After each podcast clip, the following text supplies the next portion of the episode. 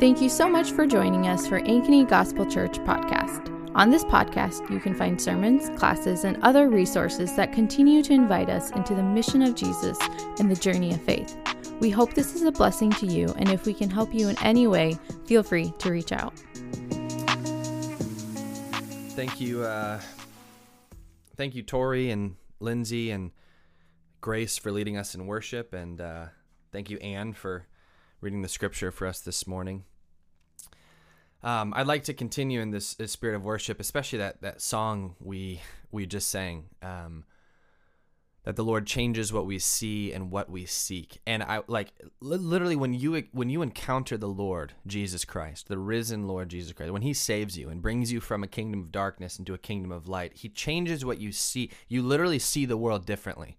You see other people differently. You see yourself differently. And he changes what you seek, what you want, what your heart desires.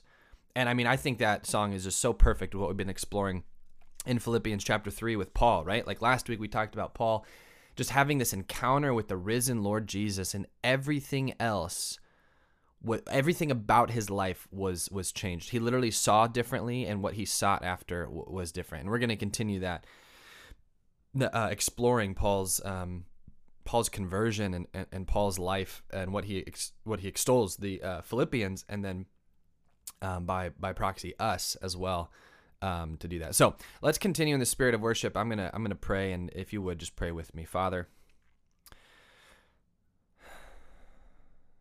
Even as we inhale and exhale, Lord, we know that you are the one sustaining us. You're the one giving us life.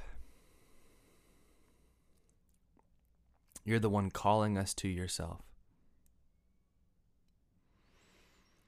You're the one that is in, is is in everything we do, everything we think, everything we say.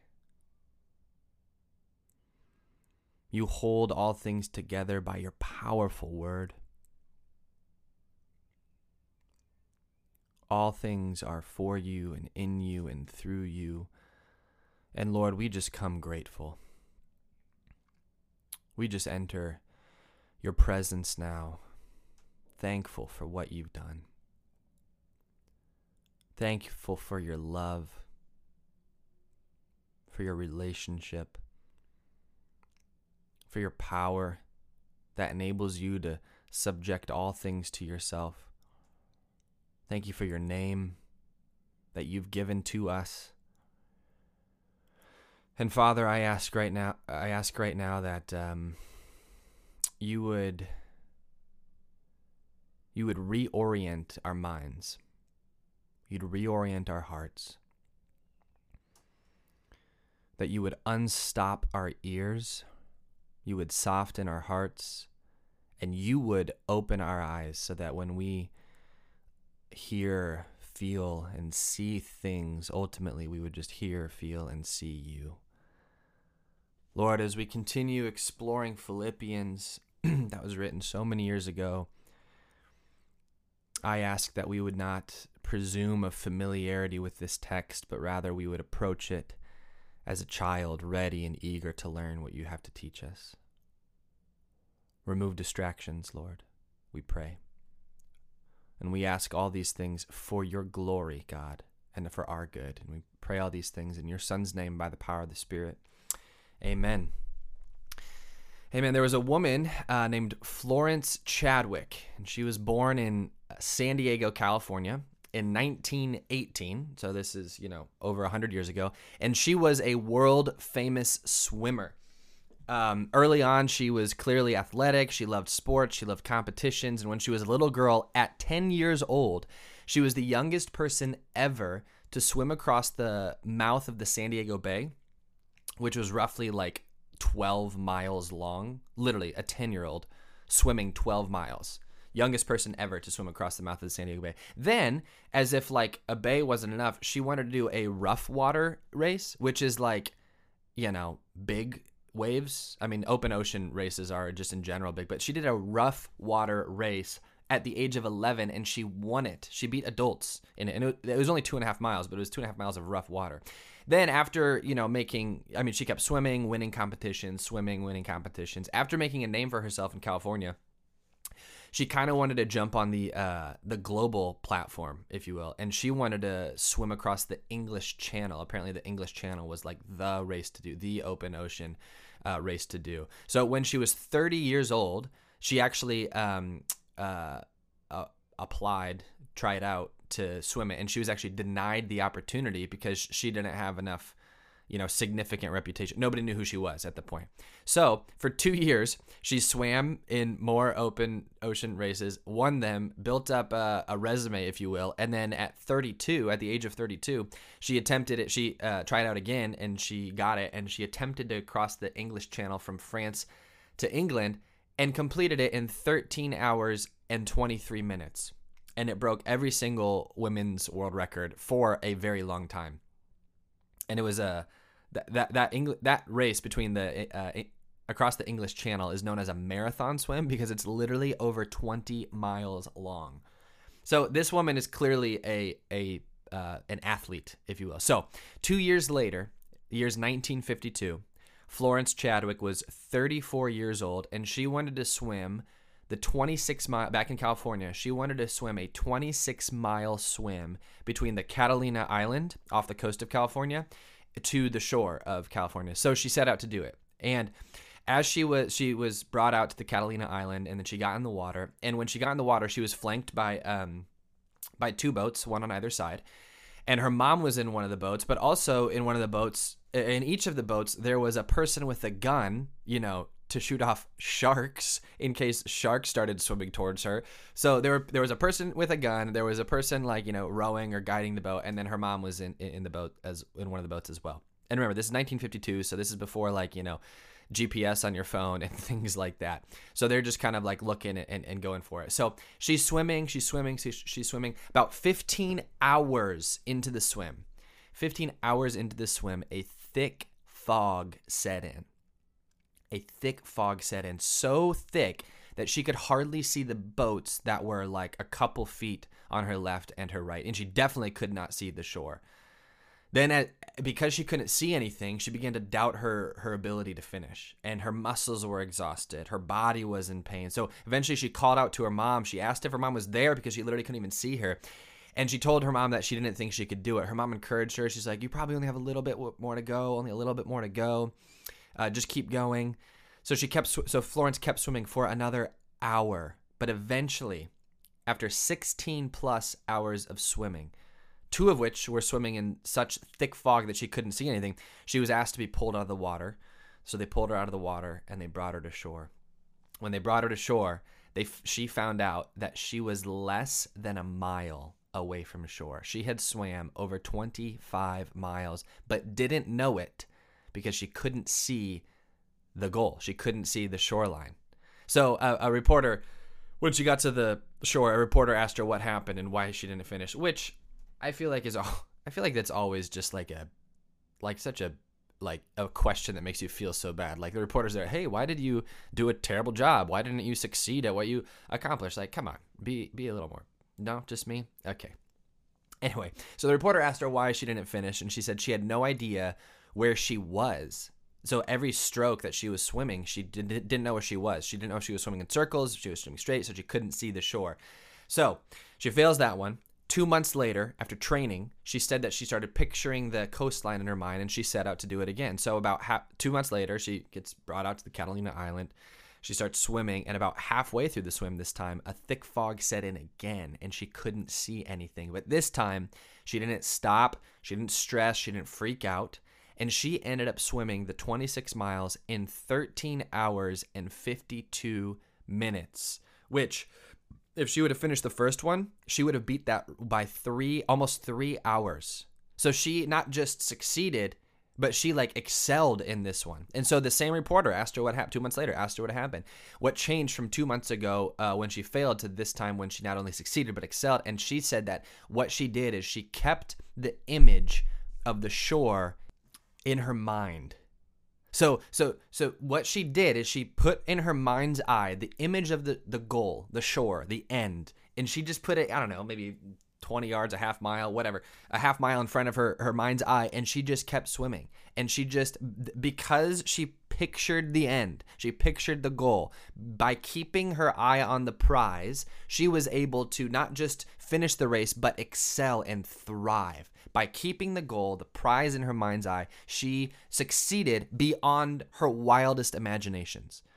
Now, this sounds like great and you know you and i aren't like ultra marathon swimmers so it, it kind of is hard but but i think there's a there's a beautiful picture of life here right because sometimes in life sometimes in life we have a goal everybody everybody has a goal everybody has a shoreline everybody has something that they're striving towards that they're you know to use the illustration they're swimming towards so the question is one what shore are you swimming what's your shoreline that you're swimming towards what is the prize that you're striving for what is the end goal that you're keeping uh, in your mind's eye? Or the other question is, are you surrounded by such a thick fog that you don't even know which way you're swimming? You don't know if you're swimming in, in circles, if you're swimming in a straight line. You can't even see the people that are around you to, to help you. Life is life is cloudy right now. We've all experienced that. We've all experienced both such clarity at the shore that we know exactly where we're going and we know we know how to get there, and we've also experienced a thick fog setting in where we don't know which way is up, which way is down, which way is left, which way is right. Paul experienced uh, this and he actually talks about it. He talks about to be a Christian means to have a goal. Like to, like when you say what I am a Christian, what does that mean that your goal is? Last week he said my goal is to know him. This week he's going to talk about the prize that he strives for. To be a Christian means to strive for something. It has to mean to strive for something.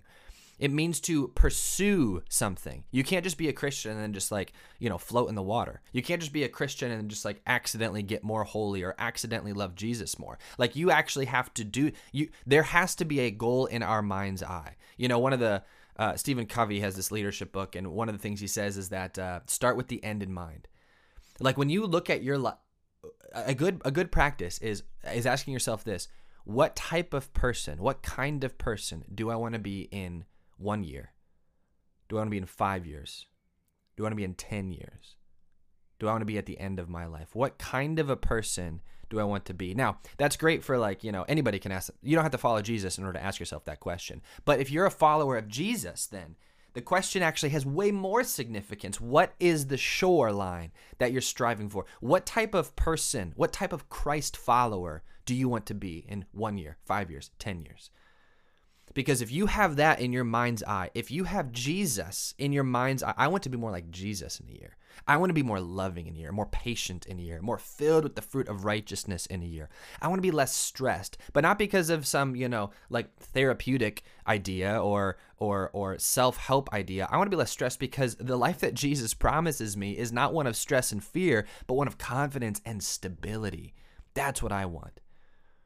So we all have this goal in our mind. The question is, as a Christian, what is it?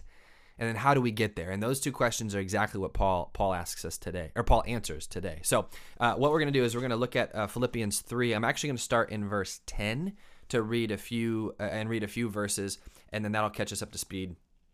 Uh, that we for what we're starting in, in, verse 12 today. So look at uh, Philippians chapter 3, verse 10. It says this My goal, this is Paul writing, my goal my end, my telos, is to know him and the power of his resurrection and the fellowship of his sufferings, being conformed to his death, assuming that I will somehow reach the resurrection from among the dead. Verse 12 Not that I have already reached the goal or am already perfect, but I make every effort to take hold of it because I also have been taken hold of by Christ.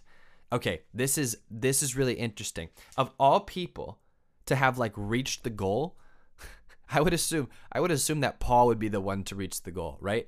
Like eh, like Paul scholars estimate that at this point in Paul's life, he was about 50 years old, maybe a little older. So he's he's nearing the end of his ministry. Which means what? Which means that he's planted dozens of churches he has he has evangelized to and witnessed to and, and seen the Lord's salvation to probably hundreds, if not thousands of people. This dude has gone through the wringer because of Christ. Like and he's saying he's saying I I'm not there yet. Yeah, I, I haven't made it. And I'm like, I'm like, I'm sitting here and I'm like, man, what have I done? Like, if Paul is Paul is this this radical evangelist and he's saying I haven't made it, man, what does that mean for me? He says, not not that I'm I have already reached the goal or am already perfect, but he says what? I take every effort to take hold of it because I have also been taken hold of by Christ. Now, what what why why does he make look at what Paul says and look at what Paul doesn't say. Why does Paul make every effort to take hold of it?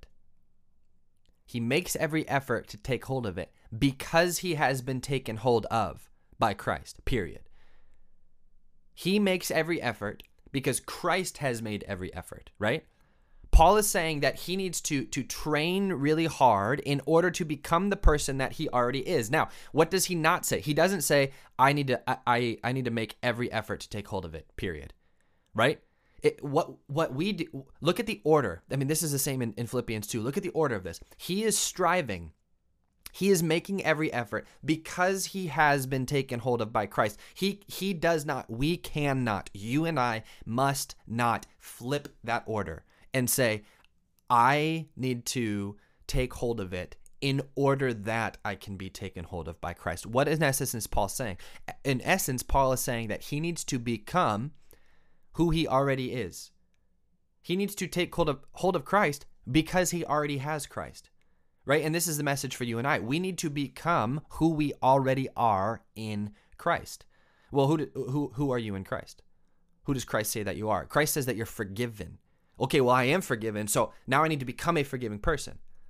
Well, I am forgiven, so now I need to forgive others. I don't need to forgive others who have wronged me so that I can be forgiven. It's the opposite. It's I am a forgiven son and or daughter of the Lord, and so therefore I forgive those who have wronged us. Who are you in Christ? You're loved. You're loved. Which means what? That we abound in love. We don't abound in love so that we can get love in return. We already have it. You already have it. You already have been taken hold of by Christ. Now you live in it. Who are you in Christ? You're filled with the fruit of righteousness, the fruit of the Spirit. Guys, you already have the fruit of the Spirit. Now you need to produce the fruit of the Spirit. You don't produce the fruit of the Spirit in order to get the Spirit. You have this fruit of the Spirit, so you produce the fruit. You know what are the fruit of the Spirit? Patience. Man, your patience. You're, you are patient in Christ because why? Because you have been given Christ's patience through his imputed righteousness so that now you have become Paul is saying here I take every effort I make every effort to take hold of it. Not so that I can that Christ can reward me and I can be deserving of it but so that because rather because Christ has taken hold of me. Paul is saying you need to become who you already are in Christ. He keeps going. Verse 13 brothers and sisters I don't consider myself to have taken hold of it. Again, that's like, whew, what are you, how's your and I days going? How, how's your day going? But one thing I do, he keeps going, verse 13. This is what I do I forget what is behind and I reach forward to what is ahead. I pursue as my goal the prize.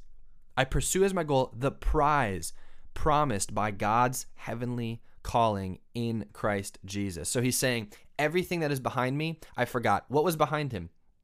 Right? What was behind him was what he talked about last week of of his all his his resume of death basically like he was he was a pharisee of pharisees he was uh, persecuting the church he was a hebrew of hebrews he was the tribe of benjamin all that he forgets he forgets all that because he's pursuing as his goal the prize now look at that word pursue this is really cool at the beginning of verse 14. I pursue as my goal. That word pursue is actually the same word in Greek as the word for persecute.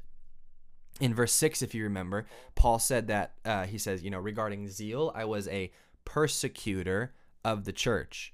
That word there is just pursuer. And obviously, like to pursue something for evil means that you're you're persecuting it. But I just, I just think that's fascinating because why? What was his life before Christ? He was pursuing something as his goal. For him, his goal was the death of the church. He was pursuing the church. He was persecuting the church. He was pursuing the church in order to destroy her, in order to, you know, kill her, in order to uh, uh, get rid of her, right? And now he is saying, what's his new pursuit? His new pursuit, I am actually pursuing, I'm chasing, I'm swimming towards his goal, which is the prize promised by God's heavenly call in Jesus. These are really churchy words. So, what does that mean? What is the prize promised to us? What is the prize that Paul's looking for? What does Paul want? What gets Paul out of bed in the morning? What makes Paul be so crazy that he would be willing to risk his life on multiple occasions in order for this prize? What is the prize? Well, we will get there in a second. Keep hang with me. How's that for anticlimactic uh, moment? Uh, we're gonna get to the prize in a second. It's at the end of this at the end of this section. The prize is at the end of this section. So let's keep pursuing uh, the prize. He keeps going on. Verse 15. Therefore, let all of us who are mature think this way. And if you think differently about anything, God will reveal this also to you. In any case, we should live up to whatever truth we have attained. So Paul is saying like this is uh, if you're mature, you're to think this way. If you're complete, if you're perfect, you're to think this way. Oh, by the way, um, real quick, back in uh, verse 12, Paul says, Not that I've already achieved the goal or I'm already perfect. That word perfect is basically the same word as the word mature. It's, it's, it's not like perfection, like, oh, I don't sin anymore. It's more like perfection, like, oh, yes, I, I have been made complete. I am made whole. I have. I've reached uh, the desired end of, of my life. So Paul is saying that if anybody who is who who is at that place, uh, think this way. Think what way? Think the same way uh, of Christ. Now, a couple things. First, Notice uh, uh, where else Paul calls people to think the same way, right? If you remember Philippians 2 2, Paul says, Make my joy complete by thinking the same way. And here he says, Therefore, let all of us who are mature think the same way. Now, is Paul advocating for, for groupthink? Is Paul just saying, like, well, if you're a Christian, you just have to have all the same theological ideas about you know who God is, and we have to agree on every single little detail ever. Absolutely not. Paul is not a- advocating for just like this this group think. If if Paul if Paul truly wanted Christians to just think about everything in the exact same way and have no diversity of thoughts or opinions, two things would happen. One, there would actually be no unity. Right?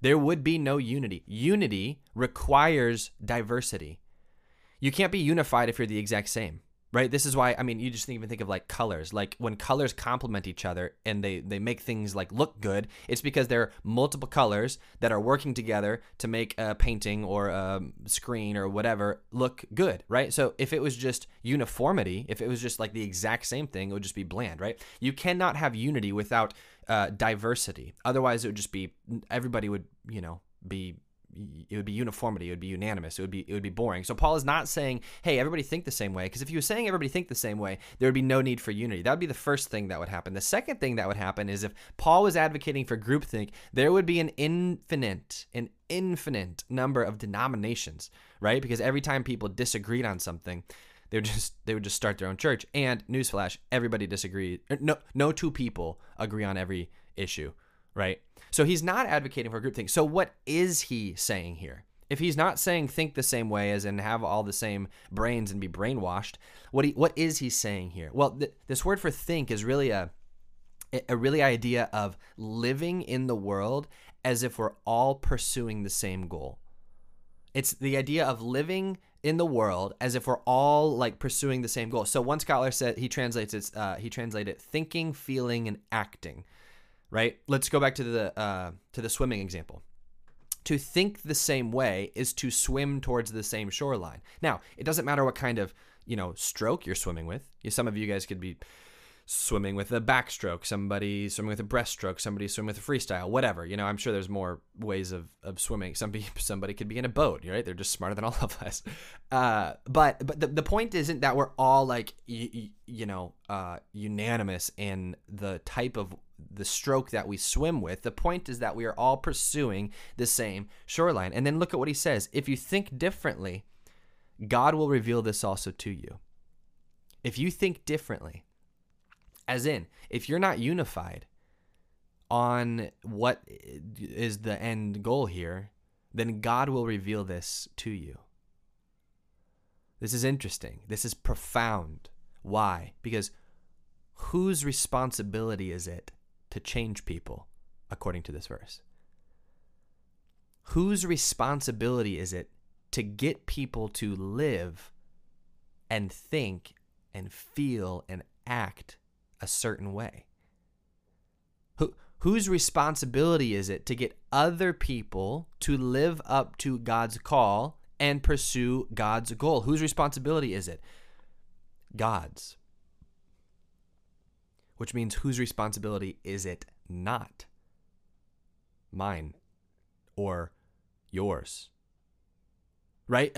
Of all the people who could have been the one to reveal God's goal and God's prize to them, Paul would have been at the top of the list, right? And what does Paul say? Paul, of all the people, Paul could have been like, hey, you know, this is what it means to be mature, and you need to think this way, and this is what it means to follow God. And what does Paul say here that he should do? He says that it is God who will reveal this to you. What is it called when we try to reveal God's goal and prize to people? It's called spiritual pride spiritual pride. Oh well, you know, I just I I, uh, I noticed that the way that they I notice that the way that they parent is uh, is just not the best, and it's you know not. And I remember I used to parent that way, but then uh, then I became mature, and, and God revealed, and so I need to tell them how to how to parent properly because they parent differently than me, and I did that when I was immature, but now I'm mature, so so clearly I need to help them. That's spiritual pride.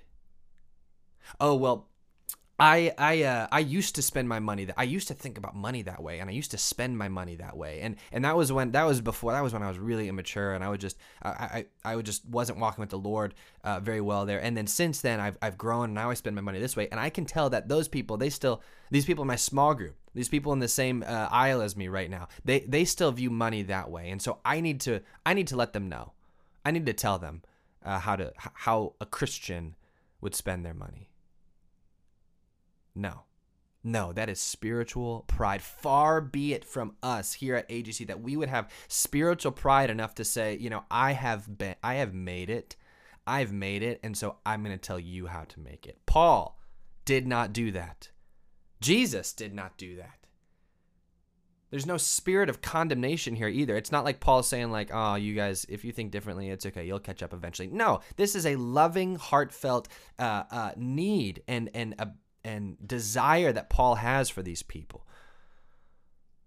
In any case, we should live up to whatever truth we have attained. He keeps going. Verse 17 Join in imitating me, brothers and sisters.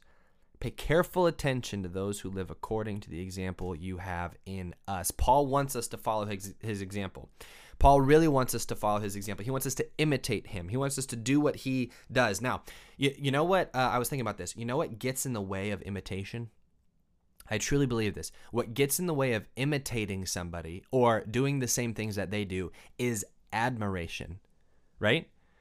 Think about it. When you admire someone, think about somebody that you admire, whether it's, which is a good thing, by the way. I think we should admire Paul and Jesus and, and people in general, but it gets in the way of imitation because think about, um, you know, a professional athlete or a author or a Nobel Peace Prize winner or whatever. Like those are people that you're like, man, I admire. Like you would say, like society admires them, or I admire them, or or you you hear the life of a missionary uh, who gave his life uh, serving overseas um, to an unreached people group, and you're like, man, I admire that. What happens when you admire somebody? Most often, what happens is that you actually hold them at a distance, right? Like like when you admire somebody, you like you distance yourself from them and then therefore you inevitably think that you can't accomplish the same things that they can accomplish. If I admire somebody, odds are they're a, they're at a distance, and then therefore I I well oh that's just them that's just the way they live that's just their situation in life that's just their gifting so I can't I can't do that, right? Now obviously, this breaks down because you know I admire some pro football players, but I mean, if you look like me, you're not going to be a pro football player. So, but you get my point. Like when, whenever you admire somebody, the temptation is to distance yourself from them, and then therefore you can't imitate them. I admire Paul, and I think all of us and should, you know, we I think we all do, and I think we all should. He started churches. He wrote large portions of the New Testament. He's an example to us. But here he says, "I want you to imitate me, not admire him."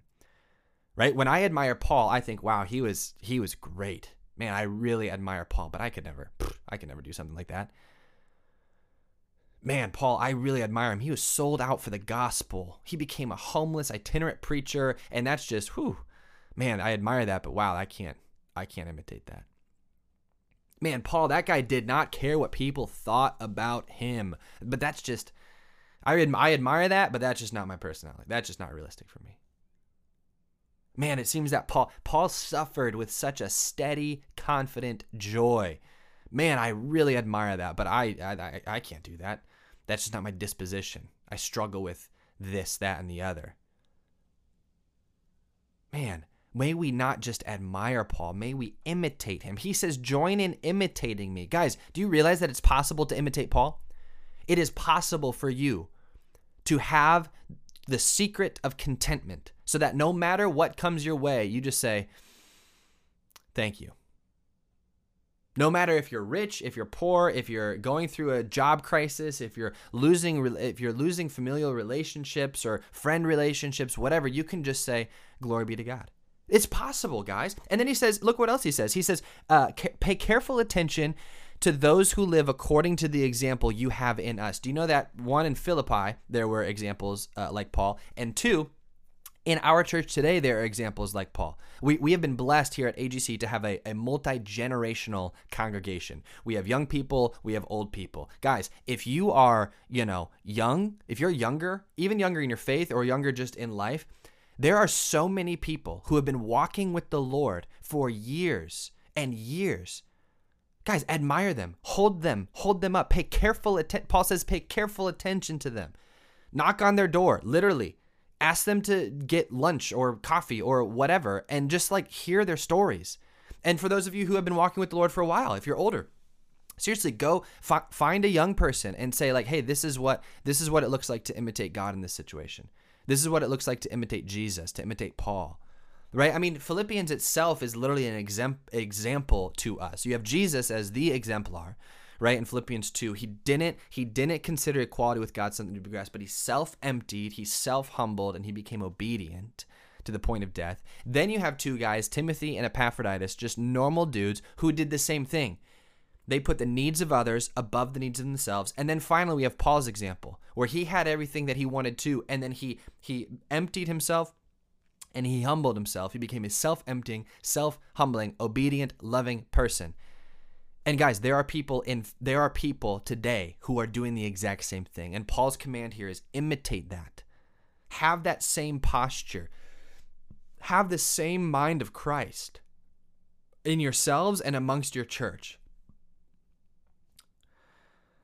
But we also know that as many good examples as there are, there are also that many bad examples. He keeps going in verse 18.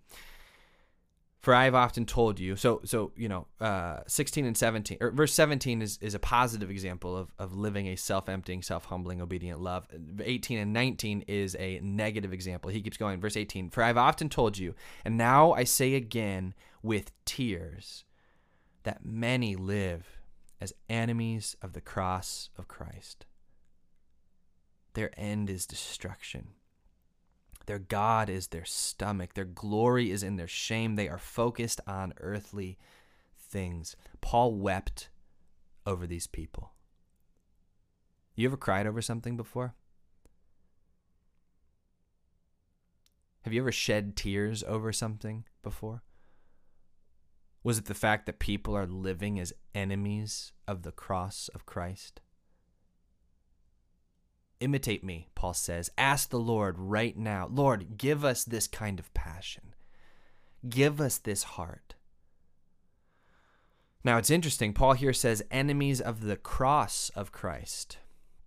He doesn't say enemies of Christ.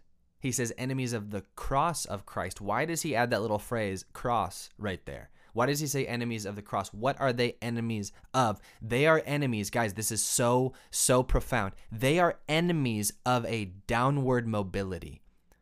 They are enemies of a self-emptying, self-humbling, obedient love. What is the what is the expression? What is God's revelation to man? What is the ultimate revelation of love? It's the cross, right? It is a downward look. I mean, look at the think of the uh, the theme of Philippians. The way up is down. The first portion of of Jesus's trajectory was downward, self humbling, self humbling, self emptying, obedience. Right. That's our that's our position and our uh, uh, mobility uh, until we die. Right. And then the cross is the ultimate symbol of love but it required death. And these enemies are not just enemies of christ. They are they they're enemies of the, the fact that the way up is down. What they want to say is they want to say the way up is up. This is how you this is how you live. You just keep you know keep walking up the ladder and and striving. They are swimming in the wrong direction because they do not believe that to be a self-emptying self-humbling person is a good thing. They are enemies of the cross of christ. They are enemies of death which will ultimately ultimately lead to their death. Right? But Paul is saying that no, no, no, we we we aren't these people. You need to be you need to be aware of these people, but also I'm crying over these people because they are enemies of the cross of Christ. And look at the words he has for them. Their end is destruction. Whew, their God is their stomach. What a word picture. Their glory is in their shame. That's exactly what Paul expressed uh, last week when he talked about all the glory that he had. He had all these things, but they ended up being a loss to him for the surpassing value of knowing Jesus. And then he says they're focused on earthly things, they are going and swimming the wrong direction. But then what does Paul remind the Philippians of in verse 20 and 21? He reminds them of the goal, he reminds them of the prize. He says this, verse 20 Our citizenship is in heaven our citizenship is in heaven, and we eagerly wait for a Savior from there, the Lord Jesus Christ. Okay, let's go back to this illustration the illustration of swimming in the water and looking, keeping the shore uh, line in your mind. Obviously, all illustrations break down at some point, but I, I don't know why, but this blew my mind this week when I when I when I read this. He says that our citizenship is in heaven, right? So we're really in the water, but where we really belong is on the land, right? Or you know, we're really in this world, but where we where we really belong is in heaven. But what he doesn't say is he does not say our citizenship is in heaven and we can't wait to get there. He doesn't say that. He says our citizenship is in heaven and we are waiting for a savior from there. Whoa, why is that significant? A lot of times Christians think that to be a Christian means to leave the earth, and when you die, your soul magically departs from your body, and you get to go up to heaven and get rid of the earth, and you'll just float around one day. That is not at all what Paul is saying here. Paul is saying, yeah, we're here on earth, but heaven is up there. But eventually, we're gonna we're we're waiting for heaven to come back down to earth. One scholar says, you know, he says, I think a lot of Christians are gonna be surprised when they're going up to heaven when they die, and they see that Jesus is actually coming back down onto earth right? The hope of the Christian gospel is not that we get to just float around one day. The hope of the Christian gospel is that heaven will be reunited with this earth and we will be raised from the dead, right? That's why the resurrection is so significant. The resurrection is what the future is going to look like.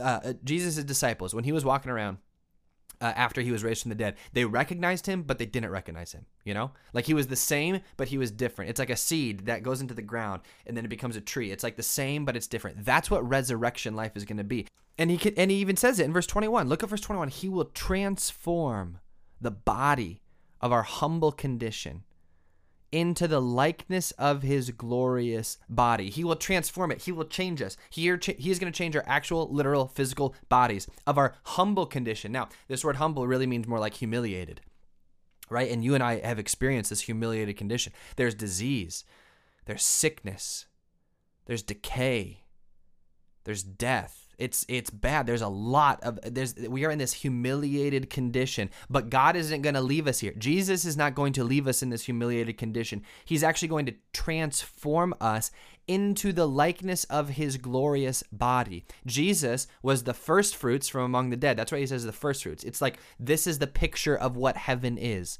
And guys, this is the prize. This is the goal that Paul has in mind.